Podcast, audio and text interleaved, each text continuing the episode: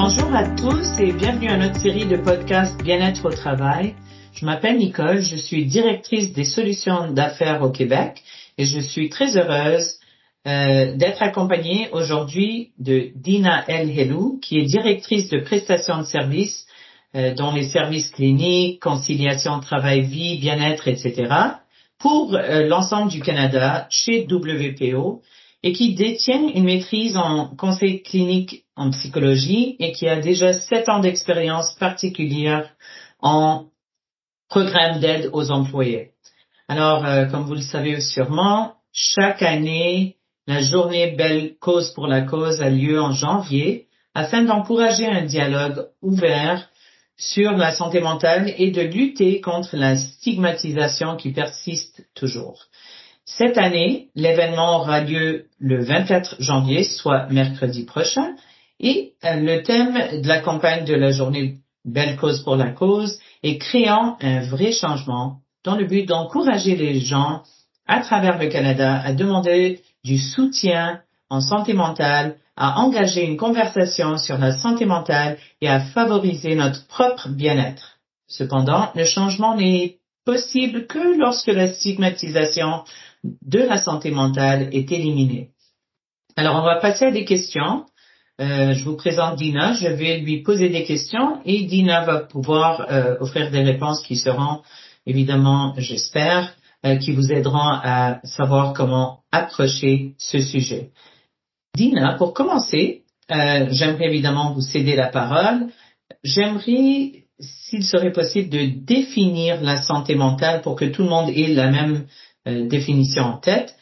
Euh, genre, quelle est la différence entre la santé mentale et une maladie mentale? Est-ce qu'il y a une différence et qu'est-ce qu'elle oui, et merci beaucoup Nicole. C'est un plaisir d'être présente et de pouvoir discuter d'un sujet tellement important. donc en effet, il existe bien une différence, une très grande différence entre euh, ce qui est la santé mentale et la maladie mentale. Malheureusement, on a d'habitude tendance à jumeler les deux ou à assumer que quelqu'un qui a des difficultés de santé mentale et en fait a une difficulté de maladie mentale.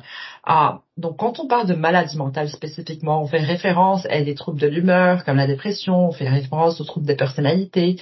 Euh, on parle vraiment d'individus qui, avec ces maladies, peuvent des dysfonctionnements une difficulté à s'adapter à la vie quotidienne et à répondre aux besoins quotidiens. Donc on parle d'une incapacité de se lever le matin, de pouvoir faire les tâches, de pouvoir être même présent au travail ou pour leur famille, une difficulté de réguler leurs émotions, etc. Par contre, quand on parle de santé mentale, on parle vraiment d'un spectrum de santé mentale, d'individu qui est en très bonne santé mentale jusqu'à un individu qui peut avoir de la maladie mentale. Par contre, on peut se déplacer sur, ce spectrum-là. Donc, euh, quand on parle de définition d'une santé mentale, on va, on va définir vraiment la santé mentale positive ensemble aujourd'hui, euh, qui est un état de bien-être où les individus vont vraiment réaliser leur plein potentiel. Ils sont capables de gérer leur stress, leurs difficultés quotidiennes, ils sont productifs, ils sont épanouis. Donc c'est pas vraiment juste l'absence de la, maladie mentale, mais cette capacité de prendre en charge notre vie et prendre en charge la manière de laquelle on se comporte, on se sent et on pense. Euh, donc ça englobe vraiment un bien-être physique, un bien-être émotionnel, social et psychologique pour aller bien au-delà et aller vers l'épanouissement. Merci beaucoup pour cette réponse euh, détaillée. J'apprécie énormément et j'imagine que euh, ça pourrait aider euh, ceux qui écoutent ce podcast actuellement. Alors, passons à la prochaine question. Est-ce que vous pouvez, s'il vous plaît, m'élaborer au sujet de la stigmatisation de la santé mentale particulièrement? Alors, avant de, de, répondre à la question, j'aimerais juste partager des statistiques euh, importantes par rapport à, ce sujet. Alors, il y a une étude pour 6602 euh, personnes entre 2019 et 2023 euh, par les relations industrielles à l'Université de Montréal et nous avons remarqué que au niveau de détresse psychologique, il y a eu une réduction au seuil pré-pandémique. Par contre, au niveau lorsqu'on parle de l'épuisement professionnel et de dépression et anxiété, il y a eu une hausse. Si on regarde statistiquement parlant, euh, par rapport à l'épuisement professionnel, on est rendu actuellement, ou on va dire en 2023, à 25,4% qui est, selon moi, qui semble pas mal important comme chiffre, et entre 12 et 15,9 pour l'anxiété et la dépression. nous avons remarqué aussi que la détresse psychologique et l'épuisement professionnel semblent avoir été influencés par des conditions qui ont été liées au euh, COVID-19 particulièrement. Et pour les hommes, il semble avoir une, euh, une grande difficulté pour les hommes à reprendre une activité professionnelle qui implique des exigences liées au déplacement pour se rendre au travail. Euh, particulièrement entre ceux qui ont entre 35 et 49 ans, on voit qu'un retour à de plus grandes difficultés de conciliation travail-famille et vie personnelle. Alors il y a, y a un problème là.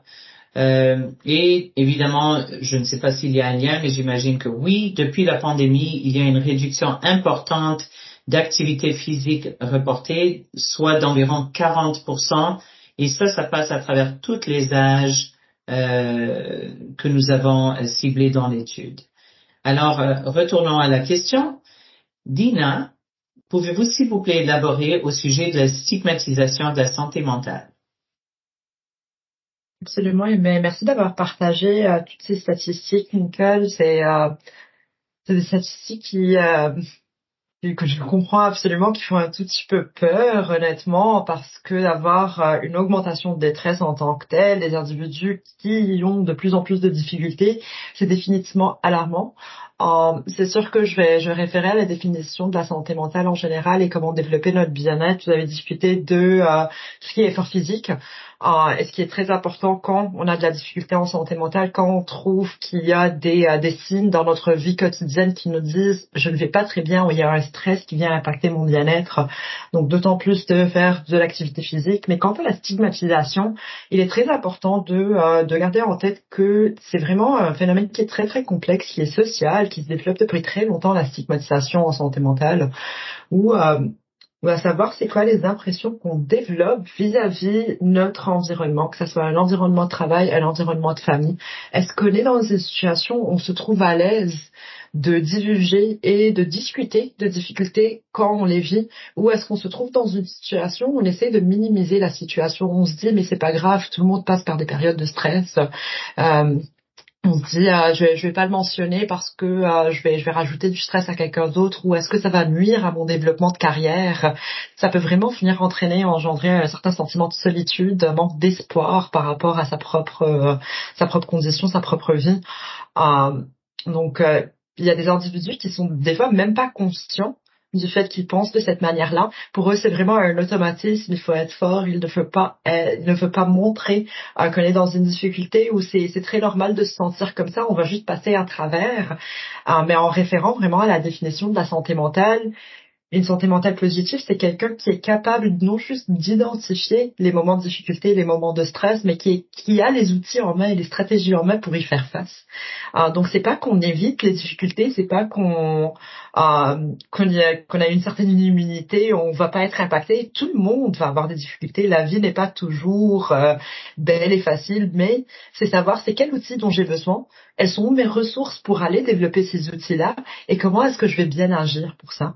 Euh, donc avec ces peurs de se faire juger, ces, difficultés d'admettre les difficultés, euh, ces peurs de perdre des opportunités de carrière, on peut vraiment se retrouver isolé à ne pas mentionner euh, euh, ce, qu'on ressent et ce dont on a besoin. Euh, a mentionné euh, le retour au travail et la difficulté de concilier travail-vie. C'est sûr que dépendamment de la situation personnelle de chaque individu, à faire à faire un grand changement, que déjà il y a eu un changement qui était dû à la pandémie, hors de notre contrôle. Maintenant, on a ce contrôle ressenti et perçu et on est demandé de retourner au bureau, ce qui peut être très difficile. Est-ce qu'on est, moi je te poserai la question, est-ce qu'on est à l'aise de parler à nos gestionnaires, à notre compagnie? Est-ce qu'on est dans une capacité de divulguer cette information pour ensemble développer des stratégies pour qu'on puisse arriver à une certaine solution qui fonctionne pour les deux entités. Alors c'est ça vraiment, euh, enlever la stigmatisation et la mettre de côté pour pouvoir promouvoir la santé mentale. Bien, je vous remercie infiniment parce que c'est pas mal une réponse détaillée. Puis honnêtement, c'est du vrai vécu, si on veut. J'ai déjà vécu ça parmi mes, mes collègues de travail, dans ma vie personnelle. On, on se parle, on se parle par rapport à ces choses-là. Et c'est des sujets qui ressortent constamment. Je, je vous remercie infiniment. Est-ce que, est-ce que vous êtes euh, à l'aise à partager peut-être les options euh, qui s'offrent aux personnes qui veulent prendre le contrôle de leur santé mentale? Absolument, absolument.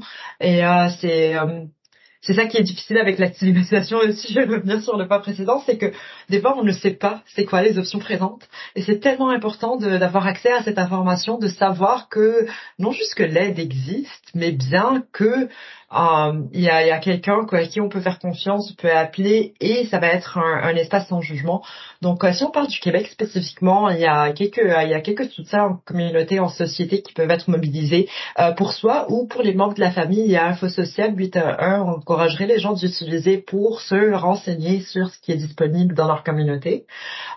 les tout ce qui est les lignes d'écoute, les lignes de prévention de suicide, écoute jeunesse, absolument c'est recommandé pour les individus qui ont besoin d'une place assez euh, confidentielle pour pouvoir diriger euh, les situations difficiles ou spéciales, spécialement par rapport au suicide, spécialement par rapport aux jeunes, aux adolescents, etc.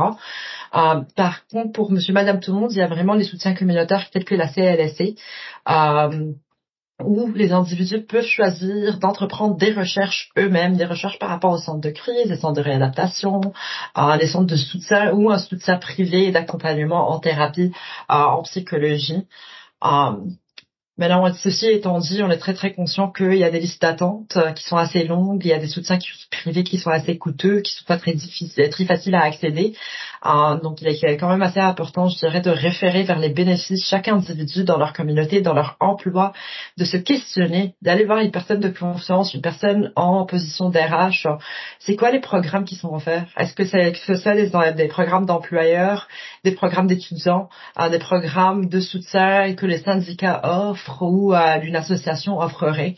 Euh, donc, ça pourrait vraiment être des programmes très importants euh, pour soutenir les individus immédiatement, pour euh, ne pas passer à travers les listes d'attente, pour ne pas devoir se soucier de coûts associés au soutien qui est présent et pouvoir prendre un tout petit peu plus de contrôle sur la vie quotidienne. le but vraiment, c'est d'explorer la situation, d'écouter, de trouver une empathie, une écoute active et de résoudre les problèmes avec ces individus pour les aider à, développer leur santé mentale et à surmonter les stress quotidiens. C'est magnifique. Je remarque avec les lignes d'aide et le CLSC et ainsi de suite, les autres solutions qui sont là à part les programmes d'aide. Euh, c'est sûr qu'au Québec, on fait de notre meilleur pour pouvoir aider des individus n'ayant pas accès à ces programmes-là. Par contre, euh, avec les, les, ces attentes et les, les, difficultés généraux, si on veut, d'accès euh, et le besoin qui évidemment est en train de grandir. J'aimerais savoir, et vous l'avez un petit peu euh, répondu, mais pouvez-vous, s'il vous plaît, élaborer au niveau de l'avantage des programmes d'aide, euh, c'est-à-dire les programmes de bien-être, et quel est l'impact euh, sur le bien-être des individus? Puis pour aller un peu plus loin, chez Workplace Options, chez WPO, qu'est-ce que qu'est-ce que vous faites pour respecter ou pour euh, honorer la vie privée et la confidentialité des membres qui profitent de euh, justement le programme de bien-être? Absolument, absolument. il y a, tellement d'avantages à ce programme-là.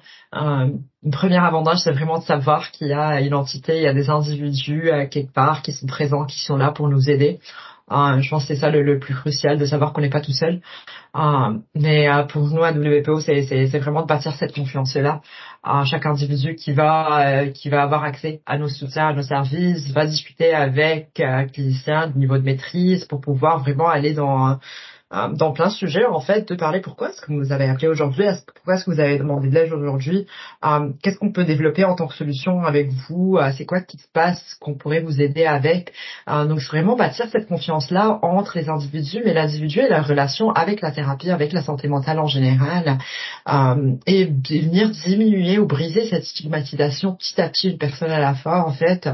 donc, on veut saisir cette opportunité d'aider au moment même. Hein, c'est le soutien immédiat qui consiste en un grands avantages. Donc, comme je l'avais mentionné, discuter des difficultés, l'écoute active, la collaboration, l'empathie, c'est vraiment au cœur de ces programmes. Euh, donc, on vise à développer des stratégies avec les individus et à bâtir avec eux euh, pour qu'ils puissent bâtir leur confiance en soi, qui est, vraiment nuit quand on a une santé mentale qui est, euh, en diminution aussi notamment. Euh, donc, euh, que ça soit dans le niveau clinique ou dans ce niveau euh, conciliation travail-vie, on voit des individus qui, euh, qui ont de la difficulté à concilier travail-vie, où il y a beaucoup de demandes. Il y a eu la grève récemment au Québec où les gens euh, avaient de la difficulté à savoir comment faire avec la garde des enfants. Il y a des recherches qui peuvent être faites aussi par ces programmes pour venir identifier les soutiens pour les familles qui sont plus je vais dire euh, pragmatique, administrative, où ça prend tellement de temps de stress de faire ces recherches-là, d'appeler les entités, etc. C'est des trucs qui peuvent être faits par les programmes pour venir alléger euh, la, le, poids euh, et le stress pour les familles et les individus. Euh, maintenant, on parle, oui. je m'excuse, je, je, trouve ça très intéressant. Je, je m'excuse de vous couper la parole. C'est juste, c'est quelque chose que j'ai vécu moi personnellement euh, et on travaillait évidemment dans d'autres entités et à l'extérieur de cette industrie en tant que telle, j'ai remarqué que, en tout cas pour mon entourage, à chaque fois que j'étais ailleurs, euh, nous avions très peu de, de, de véritable compréhension par rapport à tout ce qui nous était disponible à travers un programme de bien-être ou un programme d'aide aux employés. On croyait que c'était uniquement pour des cas d'urgence, des cas de suicide et ainsi de suite. Tandis que ce que je suis en train d'entendre, c'est que vous allégez euh, la vie quotidienne, si on veut, le, le, vous, vous aidez l'employé à être plus productif en ayant accès à plus de juste une thérapie, mais peut-être euh, de l'aide pratique, si on veut, pratico-pratique. On parle de j'ai vraiment besoin de trouver une garderie, j'ai vraiment besoin d'aide parce que je dois probablement placer un de mes parents qui est en train de m'appeler à maintes mm-hmm. reprises au bureau et je, je suis honnêtement plus capable de performer comme je performais avant. Je suis distraite en tout temps en train d'essayer de trouver des solutions. Alors ce, ce département, si on veut, de travail-vie me semble tellement utile pour euh, des gens, puis honnêtement, ils ne semblent même pas savoir que ça leur est disponible. Alors un gros merci d'avoir souligné ça mm-hmm. et euh, je cède la parole encore une fois, mais merci beaucoup. absolument, ah, mais oui, absolument, c'est tellement important de savoir c'est quoi les aides qui sont disponibles. Euh, je dirais surtout en moment de stress, on oublie ce qui nous est disponible, même si c'est une information qu'on avait auparavant.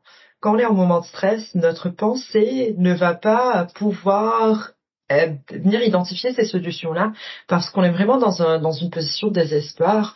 Euh, mais euh, le, la santé mentale en tant que telle est un spectrum. Je pense qu'on est dû de pouvoir présenter et donner une solution sur un spectrum.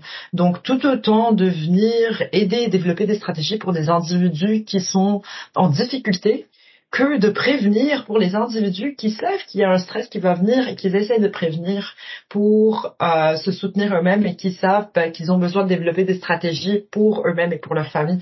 Euh, donc c'est vraiment ça va de, de, plusieurs différents angles. Euh, il semble la dernière partie de la question, Nicole, c'était vraiment par rapport à la confidentialité en tant que telle et le soutien euh, pour les programmes. Donc, c'est en effet un programme très, très confidentiel. Euh, on est dans l'obligation, on, est, euh, on ne peut pas divulguer l'information ou l'identité d'un individu qui euh, fait affaire avec nous ou qui cherche notre aide. Alors maintenant, c'est sûr, comme euh, comme vous l'avez mentionné, il y a des situations de pensée suicidaire, des situations de risque, et on est dans cette position où on veut soutenir. Donc, ça arrive des fois qu'on est dans l'obligation légale et pour assurer le bien-être et la sécurité d'une personne de divulguer la confidentialité. Euh, mais ce n'est pas fait aux employeurs, et c'est vraiment fait en discutant avec cet individu et avec une compréhension que c'est pour leur bien-être parce que il y a euh, un souci de sécurité imminent tout de suite qui est présent et on veut s'assurer que cette personne reste en vie ou qu'une personne vulnérable, un enfant, un adulte vulnérable est en position de, manque de sécurité. Um, je pense euh, ce qui est très très important de savoir, c'est que quant aux personnes qui offrent ce programme, donc par des employeurs, des syndicats, des universités, des écoles, etc., on ne peut pas divulguer cette information sans le consentement écrit de la personne.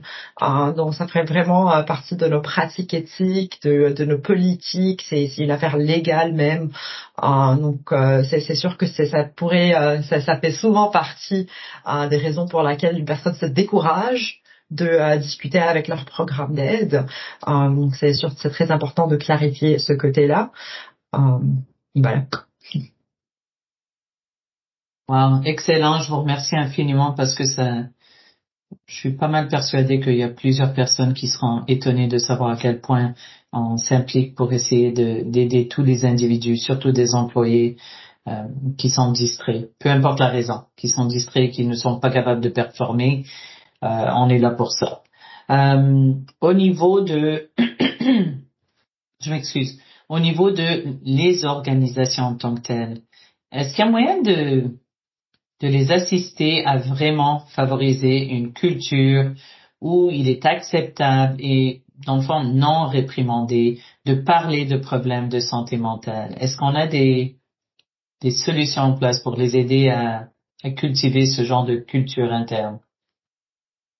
Absolument, absolument. Et c'est vraiment ça le mot-clé, la culture. Um, pour de développer une culture organisationnelle qui pour promouvoir la santé mentale, pour créer une, euh, une sécurité psychologique, de discuter des difficultés qui sont présentes, c'est tellement important euh, que cette culture passe d'étape en étape, passe de personne en personne, d'équipe en équipe, de département à département. Euh, ça peut être une tâche assez difficile. Euh, donc moi je dirais la, première chose c'est vraiment la communication, euh, de s'assurer que les lignes de communication sont ouvertes entre les départements, que les départements qui sont en charge euh, du bien-être des employés communiquent et pas vraiment une seule communication, mais plusieurs communications par rapport au bien-être, développer des pratiques de bien-être euh, au, euh, au sein du milieu de travail, discuter de santé mentale, euh, vraiment briser ces stigmatisations et briser les mythes aux alentours de la santé mentale où on évite d'en parler donc ça n'existe pas. Non, il faut en parler parce que ça existe et en parlant ça s'améliore de plus en plus. Euh, je pense qu'il y a une grande responsabilité et un grand bénéfice à entraîner les gestionnaires. Euh, donc cette importance d'identifier euh, les signes de difficulté de santé mentale, un gestionnaire, une gestionnaire pourrait être dans un discussion, surtout en télétravail, d'identifier les signes de quelqu'un qui a qui, qui, vit un obstacle dans sa vie personnelle ou même sa vie professionnelle, que cet obstacle impacte l'impact lui-même, sa santé mentale ou même sa performance au travail. Comment avoir ces conversations, ça peut être quand même très difficile. Il y a des gestionnaires qui identifient ce souci-là, mais qui ne savent pas comment aborder la conversation. Euh, donc c'est très, euh, très avantageux d'avoir ces entraînements euh, pour pour en discuter, développer ces ces, ces, manières de, communication et vraiment partager l'information au moment important et quand on identifie un souci, on en communique, on en parle, partager cette information. Donc comme je l'ai mentionné, c'est dans des moments de trouble où on oublie c'est quoi les ressources. C'est dans ces moments-là où l'organisation, le gestionnaire peut vraiment partager l'information qui pourrait euh, faire toute la différence pour un employé et pour un individu euh, qui, a de la difficulté. Euh, donc c'est vraiment ça, donc encourager tout ça dans dans dans l'organisation fait que les individus vont être de plus en plus propices, de plus en plus ouverts à discuter de la santé mentale, euh, sans souci de perdre une opportunité de carrière, de grandir, euh, et euh, souci d'être perçu différemment. Bien, ça aide énormément de, de connaître ces solutions-là et j'aimerais peut-être juste ajouter un bémol. Euh, par rapport à la culture d'une organisation, c'est sûr et certain que euh, on est là pour ça. On a des consultants, des experts qui sont là pour aider justement à créer, si on veut, à encadrer euh, l'organisation pour pouvoir cultiver justement cette, cette mentalité. et d'un, on s'assure que les leaders d'une compagnie soient impliqués dès le départ et une fois qu'on a ça, ben, on est capable de faire justement en sorte que tout ce qui a trait à une santé mentale, un, un défi qui a rapport avec la santé mentale, soit automatiquement, euh, dans le fond, soit automatiquement lié avec le programme que le consultant aura aidé la compagnie à, à, à bâtir, si on veut. Donc, c'est pas juste une question de d'appeler un numéro 1 800 sont faits pour avoir une thérapie dans le moment. Ça va beaucoup plus loin que ça. On parle de tous les gestionnaires euh, et tous les employés savent exactement comment aller chercher de l'aide, que ce soit un gestionnaire qui a besoin d'assistance pour comment gérer ses employés ou un employé qui a besoin d'assistance, peu importe pour quelle raison.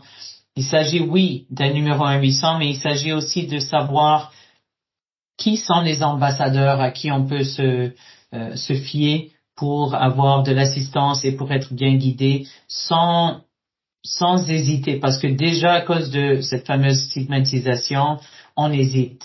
On hésite pour aller chercher de l'assistance. Et là, si on a quelque chose qui est très bien encadré, ben évidemment, ça nous aide, c'est plus fluide, ça nous aide à aller tendre la main et aller chercher de l'aide euh, plus facilement avec une porte ouverte rapidement et donc on est capable par la suite d'aider non seulement plus rapidement, hein, mais euh, d'augmenter le taux d'utilisation, d'augmenter le, le, la possibilité euh, pour chaque individu qui travaille dans cette compagnie de vouloir aller chercher de l'assistance sans ces craintes-là dont on vient de discuter.